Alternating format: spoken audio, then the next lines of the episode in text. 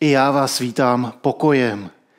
A tady ten týden jsem si to spojil trošku jiným způsobem. Přemýšlel jsem nad tím, jak se vlastně zdravíme. Čím se zdravíte vy, co je váš pozdrav a co je přání pozdravů v různých jazycích. Když jsem se nad tím zamýšlel, tak v hebrejštině se zdraví slovem šalom, což znamená pokoj. A v řečtině se zdraví slovem chajrete, což znamená radujte se a vychází to ze slova charis, což znamená milost. Anglické hello, kromě toho, že znamená ahoj, tak taky může znamenat halo. Halo, je tady někdo a vyjadřuje to touhu po společenství, po blízkosti druhého člověka. A český pozdrav, zdravím vás, zdravím tě, buď zdrav, zdravíčko, tím si přejeme zdraví. A všechny ty pozdravy znamenají svým způsobem požehnání. Tedy přání něčeho dobrého, co není úplně samozřejmé. Není samozřejmé, že zakoušíme pokoj. Není samozřejmé, že jsme zdraví. Není ani samozřejmé, že máme radost, že se nám dostává milosti. A není samozřejmé, že kolem sebe máme lidi, kteří nám jsou blízcí. A častokrát ani není v našich silách, abychom toto ovlivnili. Proto prosíme Boha, aby nám požehnal. A v Novém zákoně je právě přání požehnání, eh, přání milosti a pokoje nejčastějším pozdravem v novozákonních dopisech. V drtivé většině novozákonních dopisů najdete v té úvodní části eh, pozdravů přání milost vám a pokoj. A tak i já vám přeju milost a pokoj a tím se dostáváme k tématu dnešního kázání. Jedno z nejčastějších přání, které před Vánoci můžeme slýchat, je přejeme vám pokojné prožití vánočních svátků. Nejsem si už jistý tím, jestli tohle přání vychází z naší zkušenosti, totiž že pokojné svátky prožíváme a tak o tom mluvíme, anebo naopak z nedostatku naší zkušenosti, že pokojné svátky kolikrát nemáme a přejeme si to. Buď jak buď, v poslední době pokoj je něčím, co se stává nedostatkovým zbožím a něčím, co svět kolem nás potřebuje jako sůl. Situace kolem nás je všelijaká, rozhodně ale není pokojná.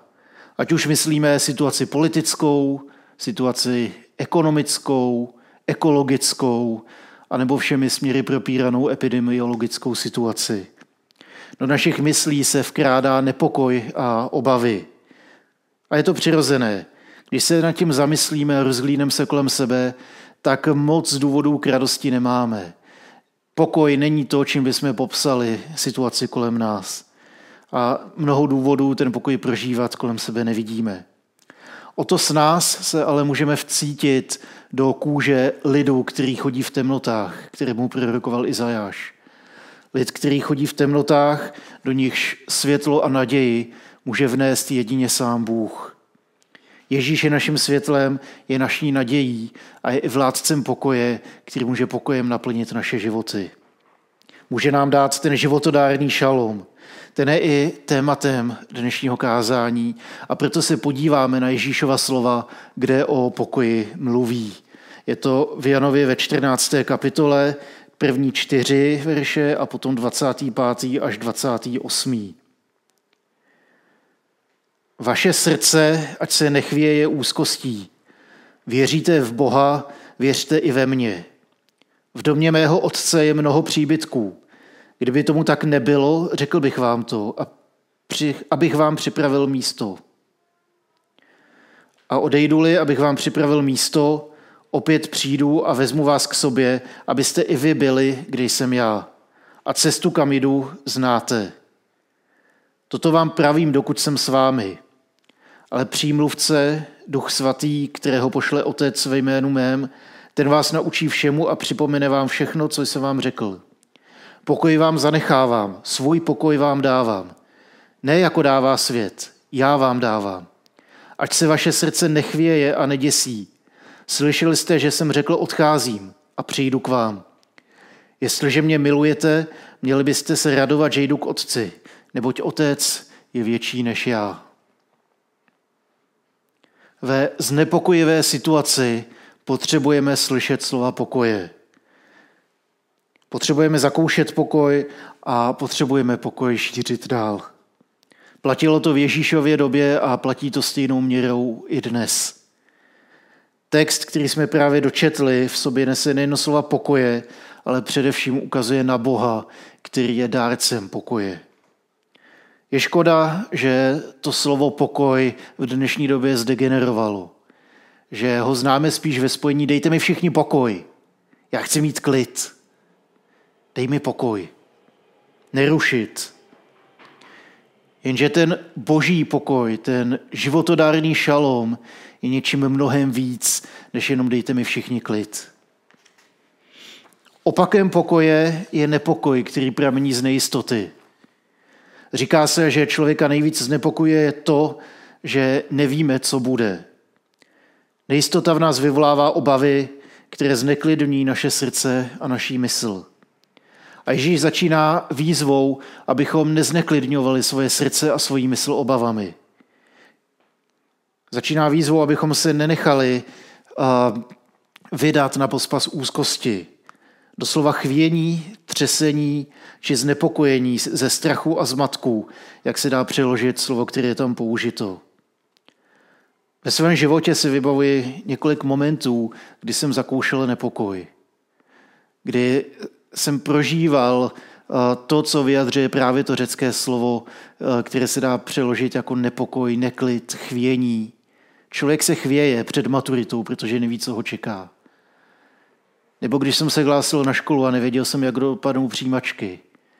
Nebo když jsem si zmenšil úvazek a ještě jsem neměl najít tou náhradní práci. Nebo když jsem na úřadech vyjednával povolení na akci, na které mi hodně záleželo. Nebo když mi poprvé umřelo auto na dálnici. Člověk zažívá úzkost, neklid a nepokoj. Zkrátka, když stojíme tváří v tvář, neznámé budoucnosti, tak nás přirozeně nepokoj, um, nepokoj svírá. Když na nás doléhá nějaká pohroma, tak je jednoduché třást. Ať už se obáváme toho, co přijde, nebo jsme znepokojeni tím, co se nám stalo. Když zakoušíme nepokoj, tak se vybavuje otázka, jak se s tím vyrovnat. Jakým způsobem vy čelíte nepokoji? Jaké jsou situace, které znepokojují vás? A kde hledáte pokoj? Přirozenou lidskou reakcí je hledat pokoj eh, ve světě kolem nás. Nebo v nějaké myšlence, která nutně, ale nemusí stát na pravdě. Snažíme se nějak vypořádat s nepokojem a věříme, že pokoj přijde, když uděláme tamto, nebo si budeme myslet tamto, nebo budeme věřit tomu či onomu. A tak hledáme pokoj bez Boha. Starověký svět se při setkání s katastrofou odvolával na rozgněvané božstvo. Říkali, špatně si se modlil, přinesl si špatné oběti, nebo si provedl něco tak, tak strašného, že to dokonce rozhněvalo ty amorální božstva na Olympu. Tehdejším filozofům ale tyto odpovědi nestačily. A tak přišly se světonázory, které v jisté formě přežívají dodnes. Nejprve stojkové. Všechno je naprogramované. Všechno se děje tak, jak má. Nic se s tím nedá dělat. Učte se s tím smířit. Nebo epikurejci, kteří říkali pravý opak. Všechno je náhoda, všechno je nahodilé. Nic s tím nenaděláte a tak se aspoň zařiďte nejpohodlnější, jak můžete. A nakonec platonici, kteří říkali, že přítomný život je jenom stínem skutečnosti, že se možná dějí špatné věci, ale je to vlastně jedno, protože stejně míříme do lepšího. A od té doby se toho moc nezměnilo. Za povšimnutí stojí, že všechny tady ty zmíněné přístupy se starají jenom o sebe sama. Já potřebuji pokoj, ale vůbec tam není můj bližní. Slovy písně Já, já, já, jenom já. Ježíš nás ale volá k tomu, abychom pokoj nejenom přijímali, ale i šířili kolem sebe. Dneska tady máme ekvivalenty těch starověkých filozofií. Někdo čelí pohromě kamenou tváří. Co se má stát, stane se, kdo má přežít, přežije. Většina moderní západní společnosti je nevědomky epikurejská. Život přináší lecos, tak si to aspoň zkusme osladit. Že se děje pohroma, no nevadí. Zůstaň doma, udělej si zásoby, pust si Netflix. Však ono si to nějak přežene. A další názor, který zastává i mnoho křesťanů, se řídí Platónem. Smrt není tak hrozná věc, stejně čekáme na věčnost, tak co se děje? Všechny tyhle tři postoje jsou nekřesťanské.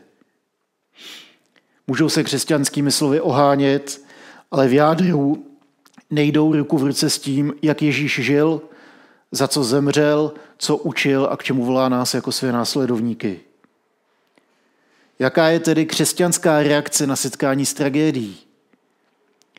Ježíš nás vede k životu ve světě, ne mimo něj. Ježíš nás vede k modlitbám za svět, k přinášení pokoje, protože on skrze nás přináší své království do světa. Nevolá nás k tomu, abychom se stáhli, svět ignorovali nebo z ní utíkali. On sám se stává naším pokojem, naplňuje nás svou přítomností, svou blízkostí a volá nás k tomu, abychom se stali nositeli pokoje k tomuto světu. Aby skrze nás změnil svět. Je vládcem pokoje a v našich životech vládne pokojem. To se projevuje třeba tím, jak se rozhodujeme, že se řídíme pokojem, který dává Bůh. Když necítím pokoj, tak to rozhodnutí raději neudělám. Když cítím pokoj, možná mě tím vede Bůh. Ať už v otázce rozhodování nebo hledání směřování, boží pokoj je nesmírně důležitým vodítkem. A poštol Pavel vybízel církev v dopise Filipským, aby se netrápili starostmi, ale zakoušeli pokoj boží.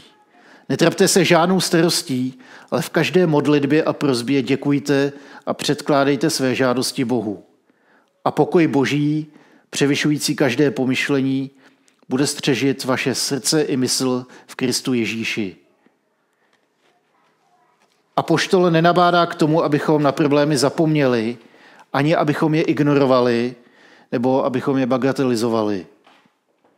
Vybízí nás k tomu, abychom Ježíši, vládci pokoje, svěřili své životy, své problémy, své radosti i starosti, zkrátka sami sebe. Izajáš zvistuje naději, totiž, že díky Bohu přijde světlo, které rozptýlí temnotu. Snad to Bůh nějak zařídí a dobře to dopadne. Snad to Bůh nějak zařídí a my přežijeme. Snad to Bůh nějak zařídí. Tady to vyjadřovalo naději, víru v Boha, že to není v mých rukách, ale v jeho. Proto oni mohli zakoušet pokoj, že měli naději, že ať se stane cokoliv, Bůh to nějak zařídí. A on to taky zařídil v Ježíši Kristu.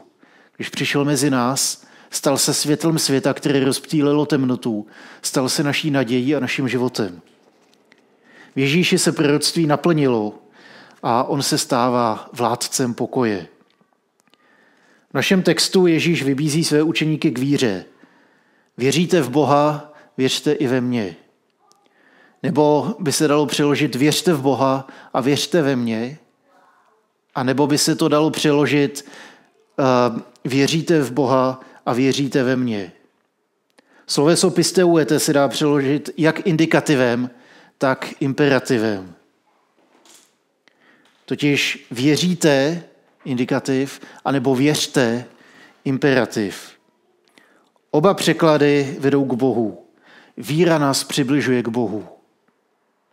Víra nás spojuje s Ježíšem a povzbuzuje nás k důvěře v něj. Ať už mu učeníci důvěřují a Ježíš to kvituje indikativem, nebo mu nedůvěřují plně a proto používá imperativ. Smyslem je spolehnout se na Ježíše a na jeho slovo, důvěřovat mu, protože u něj jeho učeníci můžou nalézt pokoj. Na první pohled je ta situace znepokojivá. Ježíš zrovna řekl, že ho jeden z nich zradí. A pak řekl, že odchází. Přirozeně, že zavládne znepokojení. Přirozeně, že učeníci budou rozrušení, budou se zmatně koukat kolem sebe. Snad ne já, já ne. Obrací se jeden na druhého a prožívají nepokoj. Když Ježíš řekne, že odchází, tak pokoj není myšlenka, která nás napadne na první dobrou. Ježíš byl znepokojen, protože věděl, co ho čeká. Učeníci byli znepokojeni, protože nevěděli, co je čeká. A zároveň boží zjevení by mělo mít uklidňující a posilující účinek na jeho lid. Kde jsou teda v Ježíšových slovech známky pokoje? Jak můžou být povzbudiví? Jenže právě toto Ježíšovo zjevení budoucnosti přináší a přinášelo pokoj už celá staletí. Je důležité podívat se pořádně na jeho slova a vidět za nimi to, co Ježíš skutečně říká. Totiž, že já vás přijímám do rodiny a já budu pořád s vámi. Ježíš jde do už tak prostorného domu svého otce, aby připravil pokoje pro své učedníky. Symbolicky tady ten jazyk komunikuje členství v domácnosti nebo v rodině, v rodině boží. Podobně jako Ježíšovo přebývání otci a otec v něm a vzájemné přebývání Ježíše a učedníků skrze Ducha Svatého. Pomocníka, advokáta, přímluvce, který je nikdy neopustí. Ta metafora vyrůstá z fyzického domu otce, rodinného obydlí, do kterého patriarcha stále přistavoval nové a nové místnosti, aby mohl ubytovat stále rozrůstající se početnou rodinu. Synové, kteří měli zdědit majetek, obvykle přiváděli manželky do domu, kde vychovávali své děti. A tady můžeme najít velký pokoj. Ježíš nás přijímá do své rodiny a je stále s námi. V něm můžeme najít svůj pokoj a z něj můžeme čerpat svou naději. Včera jsem byl poctěn tím, že jsem mohl oddávat kamarády na svatební bohoslužbě a byla to neskutečně radostná událost. A napadlo mě tady v té souvislosti, že ta svatební metafora se krásně hodí na Ježíšova slova. Ježíš je ženich, který si bere svou nevěstu. Nevěsta, která s ním dřív neměla nic společného, se nejenom stává součástí jeho rodiny. Jeho otec se stává jejím otcem, jeho domov se stává jejím domovem, jeho život se stává jejím životem. Nebeský otec, náš Bůh už není vzdáleným Bohem, ale nebeským tatínkem. Smysl Ježíšova odchodu je totiž návrat a stálá přítomnost a přijetí do rodiny. Odchází, aby mohl učeníky přijmout do svého domu, to znamená do své rodiny. Když se nevěsta vdává, stává si manželkou nejenom svého milého, eh, se kterým chce trávit veškerý čas, ale stává se taky dcerou jeho otce. A tak se můžeme podívat i na náš text. Náš pokoj je v blízkosti a v lásce Boží. V neustále se rozrůstající boží rodině, kde nás Bůh tak moc miluje, že dává sám sebe, že dává to nejvzácnější, co má, aby mohl být s námi, aby se mohl stát naším pokojem, vládcem našeho pokoje. Pokoj, který nám dává, tak eh, není z tohoto světa a tak nám ho nemusí nic moc zkazit. Pokoj, který dává Ježíš, nebere ze světa, ale naopak do světa dává pokoj. Nebere ze světa, ale do světa daruje pokoj. Vnáší do světa pokoj. Skrze svůj lid. Pokoj, který převyšuje každé lidské pomyšlení. Víc, než se nám mohlo snít, víc, než jsme kdy si troufali doufnout. Ježíš může dát větší pokoj, než si cokoliv představíme. A tak s jeho pokojem můžeme vykročit do této nepokojené doby a stát se světlem pokoje pro ty, kterým se nedostává. Tady to je moje přání sobě i vám, abychom mohli zakoušet a prožívat tento pokoj. Abychom v Ježíši viděli naději, abychom se vírou opírali o něj, abychom měli radost a pokoj v tom, že jsme součástí jeho rodiny a že On je ve svém svatém duchu stále s námi. Pokoj vám. Amen.